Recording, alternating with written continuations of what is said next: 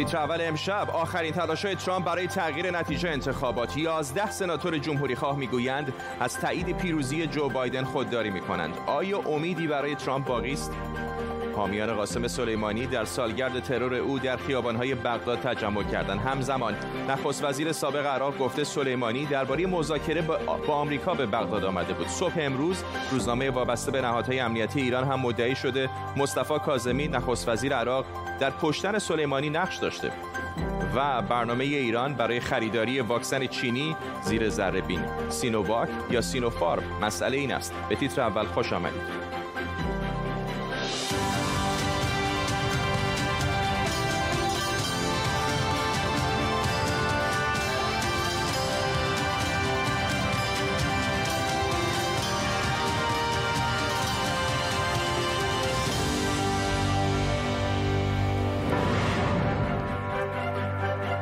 سلام و وقت بخیر، خوش اومدید. تنها سه روز مونده به تایید آرای جو بایدن در کنگره آمریکا، سناتور تد کروز و ده سناتور جمهوری‌خواه دیگه اعلام کردند که در همون جلسه به نتیجه انتخابات اعتراض می‌کنند.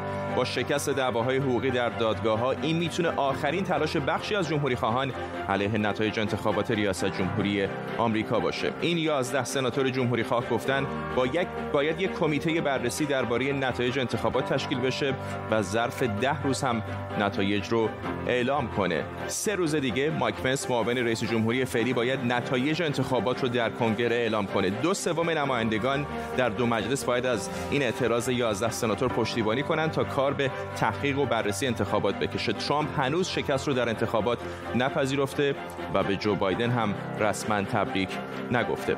در طول برنامه با تیمی از کارشناسان خبرنگاران این خبر و خبرهای دیگر رو بررسی می‌کنیم. پیش از همه بریم به پایتخت آمریکا، واشنگتن دی سی. همکارم آرش علایی از این شهر به ما پیوسته. آرش، چه میگن این یازده سناتور و کاخ سفید چقدر امیدواره؟ این هفته هفته بسیار شلوغ و پرخبری در واشنگتن دی سی خواهد بود. یک، همین الان صد و هفدهمین کنگره آمریکا دارن قسم میخورن که وارد کنگره بشن. انتخاباتی که روز ششم نوامبر بود که انتخابات ریاست جمهوری بود، بسیاری از کرسی ها اون روز موعدشون بود و انتخابات اونها هم برگزار شده بود. نمایندگان جدید دارن میان داره وارد این کنگره بشن. ششم ژانویه اتفاق دوم خواهد افتاد که تایید انتخاب جو بایدن هست توسط کنگره آمریکا، که تا حالا در قانون آمریکا و تا در تاریخ آمریکا یک مرحله تشریفاتی بوده. اینا رأیایی که کالج الکترال روز بیست و پنجم دسامبر ریخته، کنگره فقط قراره اینا رو بیاد بخونه، تایید کنه که همون اتفاقی که باید افتاده.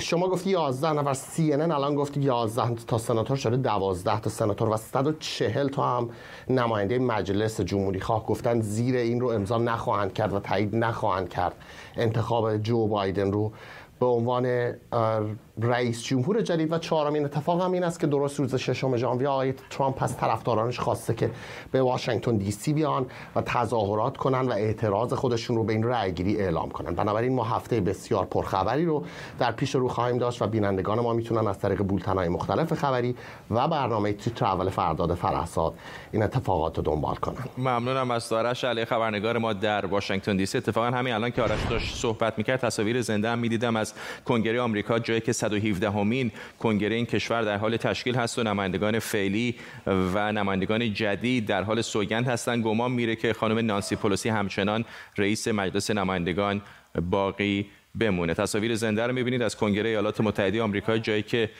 صد و هفدهمین کنگره آمریکا کارش رو شروع میکنه و کنگره قبلی به پایان میرسه. در مجلس سنا جمهوری خواهان اکثریت رو داشتند، ولی همچنان نتیجه در ایالت جورجیا هنوز نامشخص هست و دو کرسی باقی مانده در این ایالت کلیدی میتونه توازن رو در مجلس سنا تغییر بده.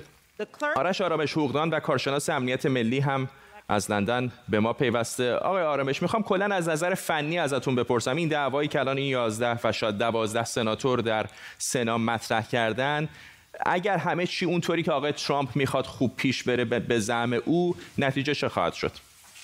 خب اگه اون بچه‌ای است که هی داره توی این دریاچه نمک ماست میریزه، اگر این دوغ بشه عجب دوغی میشه. ولی دوغی نمیشه. ببینید از لحاظ مکانیکی بخوایم این رو بررسی بکنیم، مثلا در سال دو هزار که آقای الگور بالاخره به نظر دیوان عالی کشور سر نهاد و انتخابات رو واگذار کرد با آقای بوش، هرچند که درش حرف حدیثی بود، موقعی که مجلس یعنی مجلس نمایندگان و و سنا کنگره روز ششم ژانویه جمع میشن که استوارنامه نماینده ها رو تایید بکنن و انتخابات ریاست جمهوری مذهب میخوام تایید بکنن.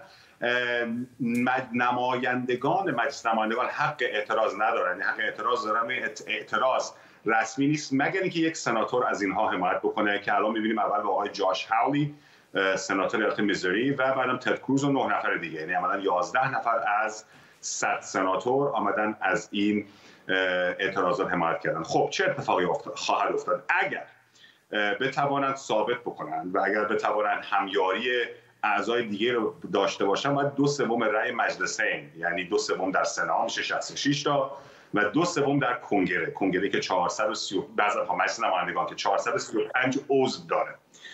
خب این امر غیر ممکن. دوم، با تمام حرف و حدیث و اعتراضات و غیر و ذالک، من اگر بخوام امروز شرطی ببندم بر روی روز شش ژانویه، اینو بهتون خواهم گفتش که بدون شک و بدون هیچ اتلاف وقت از لحاظ قانونی روز بیست ژانویه سر ظهر آقای بایدن رئیس جمهور تحلیف خواهد شد و یازده پنجاه و نه صبح بیست ژانویه آقای ترامپ به عنوان چهل و پنجمین رئیس جمهور ایالات متحده از کاخ سفید به قول معروف محل رو ترک خواهد کرد. در این شکی نیست. بقیه قضیه به قول معروف تزییناتی است از لحاظ خبری، تبلیغاتی و خب هر کسی اگه بتونه با این یک لیوان قهوه بفروشه، یک روزنامه بیشتر بفروشه یا ده نفر مخاطب بیشتر جمع کنه، فعلا این قضایا حاصل از حقوقی قانونی اصلا میگم محلی از اعراب نداره این قضیه.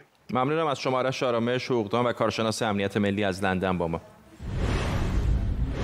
کمی پیشتر حسن نصرالله رهبر حزب الله سخنرانی داشت که گمان میره از محل اختفای او در لبنان باشه. تصاویری که میبینید مربوط به دقایق پیش هست. آقای نصرالله در این سخنرانی که به مناسبت سالروز مرگ سردار قاسم سلیمانی بود از او قدردانی کرد و گفتش که ایالات متحده آمریکا گمان میکرد که با کشتن قاسم سلیمانی به گفته او محور مقاومت رو هضم میکنه، اما موفق نشده. بار دیگه آقای نصرالله در این سخنرانی تایید کرد که از جمهوری اسلامی ایران کمک‌های مالی و سلاح به حزب الله میرسه و او این رو باعث افتخار دونست.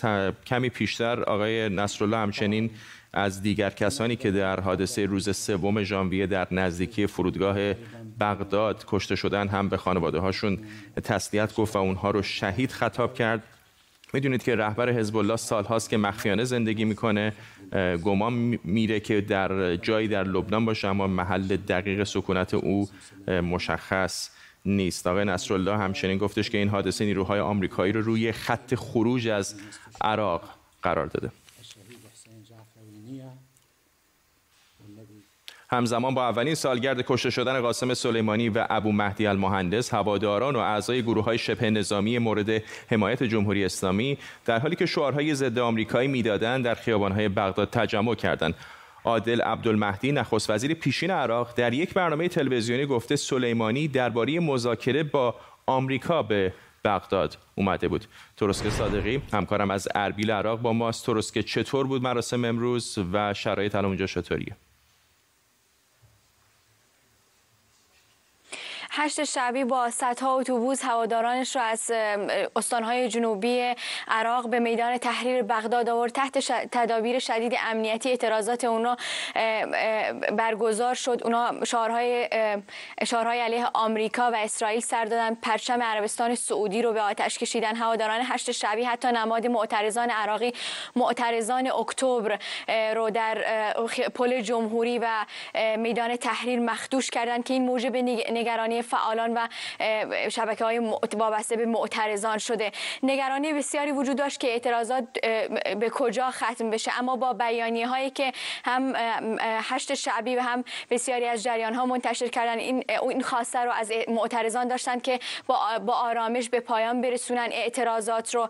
با اینکه مشخص نیست در روزهای آینده چه اتفاقی خواهد افتاد، اما در هر صورت ناظران اینطور بیان می‌کنند در رسانه‌ها که فعلا هیچ کدوم از جریان ها نمیخوان با آمریکا با توجه به تهدیدات جدی آمریکا نمیخوان با آمریکا درگیر بشن و عراق به صحنه جنگ ایران و آمریکا تبدیل بشه. ممنونم از تو تروسک صادقی همکارم از اربیل عراق. ما هوشنگ حسنیاری تحلیلگر مسائل نظامی هم به ما پیوسته. آقای حسنیاری، یک نگرانی‌هایی در منطقه بود که در این سالگرد مرگ قاسم سلیمانی ممکنه تنش‌ها به جایی برسه که به درگیری نظامی هم خط بشه. آیا فکر می‌کنید الان شرایط فروکش کرده؟ نه، به خاطر اینکه این گروه‌های هشت و شعبی که به خیابان‌ها ریختن، اینها حقوق بگیر از جمهوری اسلامی هستند، تسلیحات اونها توسط جمهوری اسلامی تأمین میشه و در خبرها بودی که در چند روز گذشته سپاه پاسداران و نیروی قدس موشک‌های رو موشک‌های با برد کوتاه رو به عراق منتقل کرده. در صورت صحت این خبر می شود انتظار داشت که جمهوری اسلامی دست به حرکات ایذایی بزنه، ولی از اونجایی که اخطارهایی که آمریکا قبلا کرده و نیروهایی رو که قدرت آتشی رو که در منطقه جمع کرد جمع آوری کرده، اینها احتمالاً بازدارنده خواهند بود، ولی از اونجایی که این گروه ها احساسات بسیار زیادی دارند که باعث این احساسات خالی بشه، احتمالاً همچنین می شود انتظار داشت که حرکاتی رو علیه سفارت آمریکا انجام بدن که در صورت کشته شدن آمریکایی ها در این حرکات می شود انتظار داشت که دولت ترامپ از نیروهای خود برای برخورد با این تظاهر کنندگان استفاده بکنه که خب اون وضعیت جدید رو پیش میاره که ممکن هست به جنگ بیانجامه. هوشنگ حسنیاری، تحلیلگر مسائل نظامی، ممنونم از شما.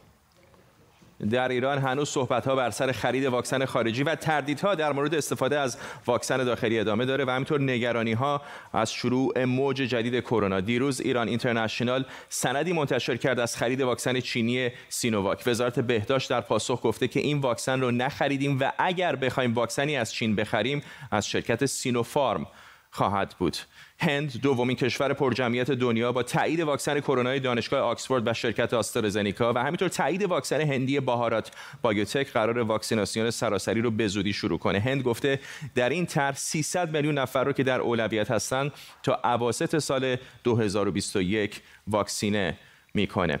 اسرائیل با واکسینه کردن بیش از یک میلیون نفر بالاترین درصد واکسیناسیون سراسری در جهان رو به نسبت جمعیت داره. این رو هم باید اشاره کنم که اسرائیل هم از واکسن فایزر بایونتک برای واکسیناسیون کرونا استفاده میکنه. اشکان صفایی خبرنگار ما از حیفا به ما پیوسته. اشکان، اسرائیل ستایش بسیاری از کشورها رو در واقع به دنبال داشته به خاطر سرعت عملی که در واکسیناسیون مردمش به خرج داده.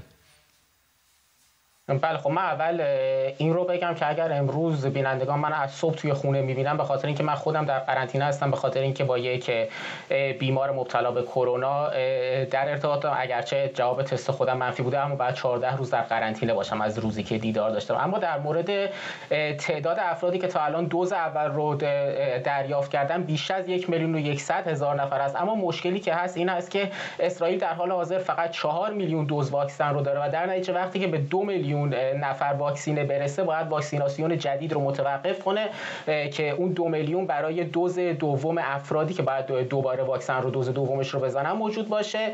قرار هست اوایل فوریه در واقع محموله جدید واکسن فایزر برسه. واکسن مدرنا رو اسرائیل هنوز تایید نکرده اگرچه خریده. مدرنا گفته حاضر هست به جای اینکه در اواخر ماه مارس واکسن هایی که اسرائیل خریده رو به اون بده، فعلا دست کم یک میلیون اون دوز واکسن به اسرائیل بده که ناچار نشه واکسیناسیون رو متوقف بکنه. ممنونم از تو اشکان صفای خبرنگار ما در قرنطینه خانگی در حیفای اسرائیل. واکسن‌های چینی و کوبایی که در راه ایرانن چیان؟ آیا ایمنن؟ امشب نگاهی به سندی که به دست ایران اینترنشنال رسیده می‌کنیم و می‌پرسیم چه واکسن‌هایی در راه ایرانن؟ ایران با چه شرکت‌های قرارداد بسته و این واکسن‌ها چیان؟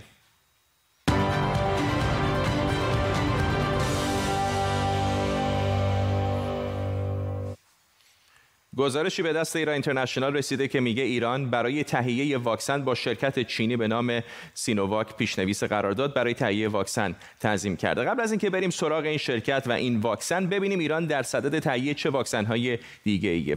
دومین برنامه دولت ایران به احتمال زیاد خرید واکسن اسپوتنیک روسیه و سومی واکسن کوبایی سوبرانا است. اول این سه تا واکسن رو با هم مقایسه کنیم. واکسن شرکت سینوواک اسمش کروناواک، یه شرکت چینیه که در تولید واکسن سابقه داره. مثلا این شرکت واکسن‌هایی برای هپاتیت و آنفولانزای فصلی هم تولید کرده. سوال اول در مورد این واکسن، چقدر مؤثره؟ جواب، واکسن در حال حاضر در مرحله سوم بالینیه. فعلا خبری از نتیجه نیست، اما این شرکت گفته توی همین ماه نتایج رو اعلام میکنه. فاز سومش توی اندونزی و برزیل و ترکیه در جریان. برزیل میگه پنجاه درصد موثر بوده و ترکیه میگه نود و یک درصد. مشکل اینه که جلوی ارائه اطلاعات کامل در مورد این واکسن گرفته شده و این عدم شفافیت نگرانی ها رو زیاد کرده. Over twenty thousand people have already been vaccinated with Sputnik V, with no serious side effects and strong immune response. Sputnik V. خب بریم سراغ واکسن روسیه. از تکنولوژی ویروس ضعیف شده استفاده میکنه. روسیه میگه نود و دو درصد هم موثره. مسئله مهم در مورد واکسن های هم چینی و هم روسی اینه که کار نسبتاً غیر معمولی انجام دادن و بدون اینکه مراحل آزمایشات بالینی رو به صورت گسترده طی کنن، شروع به تزریق واکسن کردن. اینجا میشه دید که مثلا واکسن فایزر از اردیبهشت سال نود و نه آزمایشاتش رو شروع کرده، از ماه آبان منتظر تایید بوده و بالاخره همین آذر ماه امسال از طرف چند تا مرکز معتبر و همینطور سازمان بهداشت جهانی تایید شده و الان در دسترس عموم قرار گرفته. حالا اینجا رو ببینین، همون واکسن شرکت چینی سینوواک خیلی قبل از اینکه نتایجش بیاد برای تزریق تایید شده.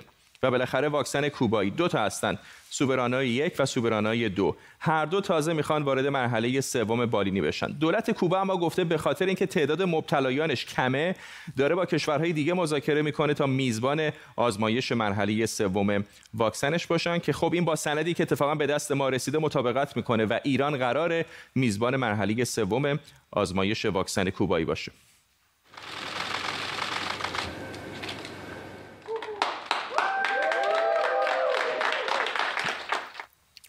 این نقشه قرارداد واکسن رو در سرتاسر دنیا نشون میده. آمار دیروز به گزارش خبرگزاری بلومبرگ، چه کشورهایی برای چه تعداد واکسن قرارداد امضا کردن. هرچی کم رنگتر میشه یعنی تعداد کمتری از مردم اون کشور تحت پوشش هستند. خب مشخصه که کانادا اوله و بعد از اون هم این گوشه استرالیا و نیوزیلند هستند و تعدادی هم از کشورهای اروپایی. اما این جدول که از همون نقشه بیرون کشیده شده جالبه. کانادا سه برابر جمعیتش واکسن رزرو کرده. بریتانیا رتبه دوم رو داره و ایالات متحده آمریکا هم برای بیش از یک برابر و نیم جمعیتش واکسن خریده. ایران از ترکیه، امارات، پاکستان و حتی ونزوئلا وضعش بدتره و جدول بلومبرگ میگه فقط برای پنج درصد جمعیتش واکسن رزرو کرده که ممکنه منظورش همین قرارداد با چین باشه. این در حالیه که وضعیت کرونا در ایران از تمام این کشورها بدتره.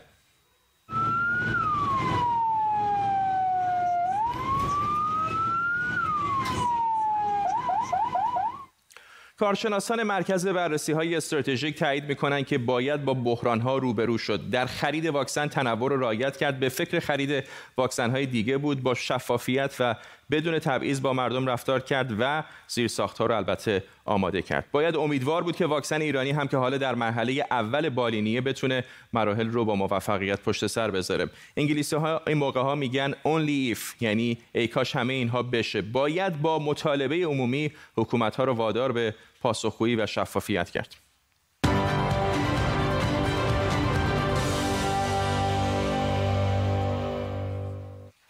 آلان فتوحی، استادیار داروشناسی بالینی از استکهلم و مازیار اشرفی بناب، متخصص ژنتیک پزشکی و استاد دانشگاه پزشکی بریستول، همراه ما هستند. میخوام این ازتون بپرسم پیش از همه که چقدر این وی... آقای بونا، با شما شروع میکنم که چقدر مدیریت در ایران به نظر شما در مورد این واکسن ها، حالا فارغ از اینکه چه واکسنی رو استفاده بکنن، تا اینجای کار موفقیت آمیز بوده؟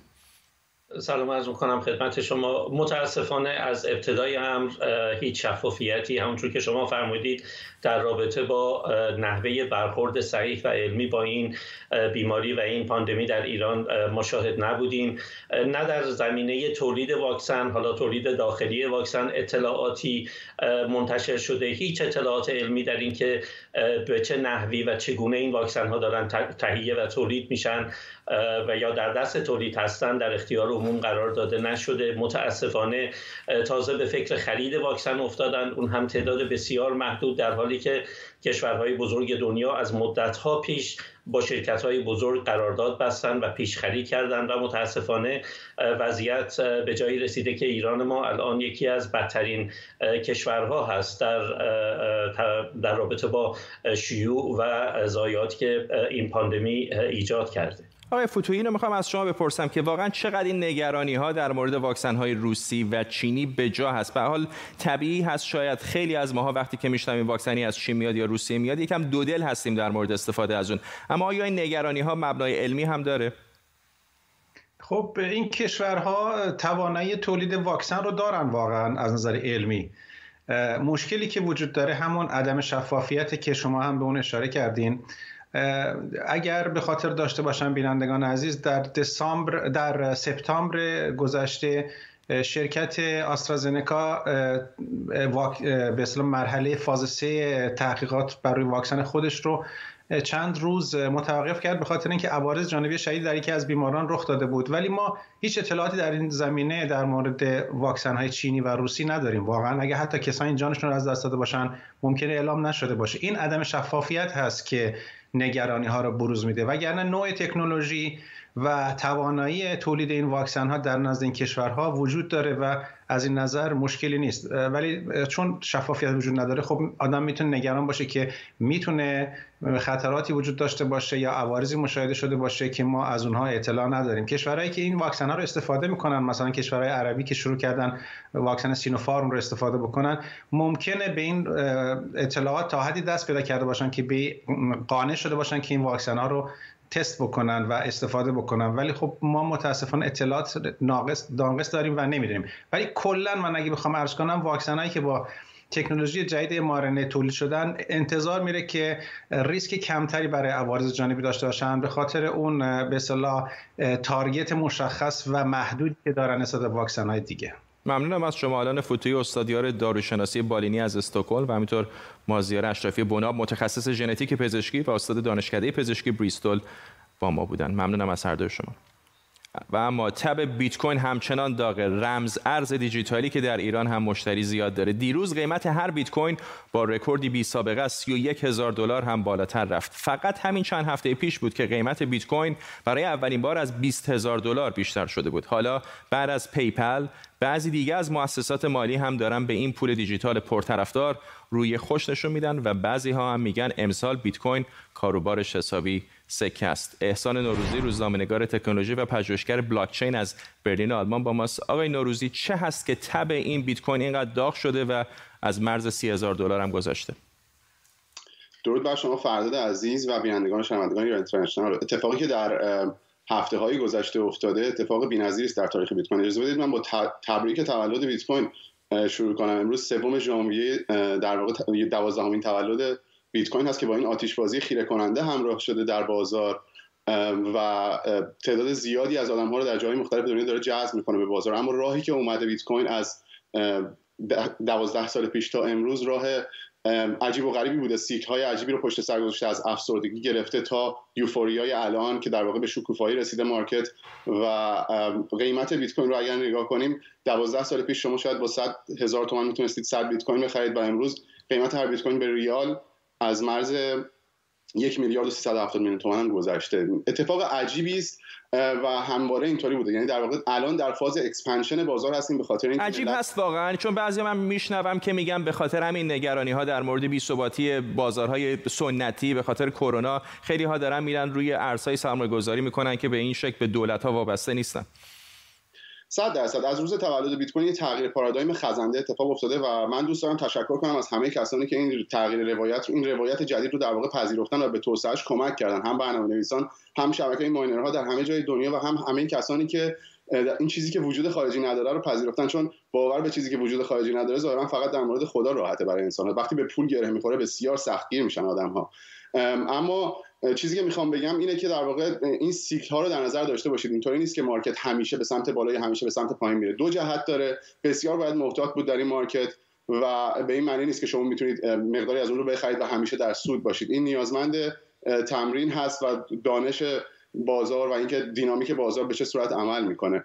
اما اتفاقی که افتاده، ببینید سقوط شدید ارزش دلار رو در برابر بیت کوین ما داریم. الان شما اگر به کوچکترین واحدی بیت کوین که یه ساتوشی بهش میگن که در واقع هر صد میلیون ساتوشی یک بیت کوین رو میسازه، هر یک ساتوشی ده سال پیش بوده تقریبا سیصد و سی و پنج میلیون، هر یک دلار بوده سیصد و سی و پنج میلیون ساتوشی و الان رسیده به حدود سه هزار ساتوشی سه هزار ساتوشی و این اتفاق اتفاق بزرگی هست و نشون میده که این تغییر روایت در واقع داره رخ میده، چون فراموش نکنیم پول یک روایت رسمی است که بانک‌های مرکزی میدن. بیت کوین اومده این روایت رو به چالش میکشه و چیزی جز یک کد منسجم، یک الگوریتم منسجم نیست. ممنونم از شما احسان نوروزی از ببخشید برلین آلمان. بابا تصاویر زنده داریم دوباره از کنگره آمریکا، جایی که صد و هفدهمین کنگره این کشور در حال شکلگیری هست. گمان میره که نانسی پلوسی رئیس مجلس نمایندگان بار دیگه کرسی ریاست مجلس نمایندگان رو به دست بگیره. کمی پیشتر بهتون گفتم که یازده سناتور، حالا بعضی خبرگزاری‌ها میگن تعدادشون بیشتر شده، گفتند که با ریاست جمهوری آقای جو بایدن در مجلس سنا مخالفت خواهند کرد. خب به این ترتیب میرسیم به پایان تیتر اول امشب. تا فردا و همین ساعت بدرود.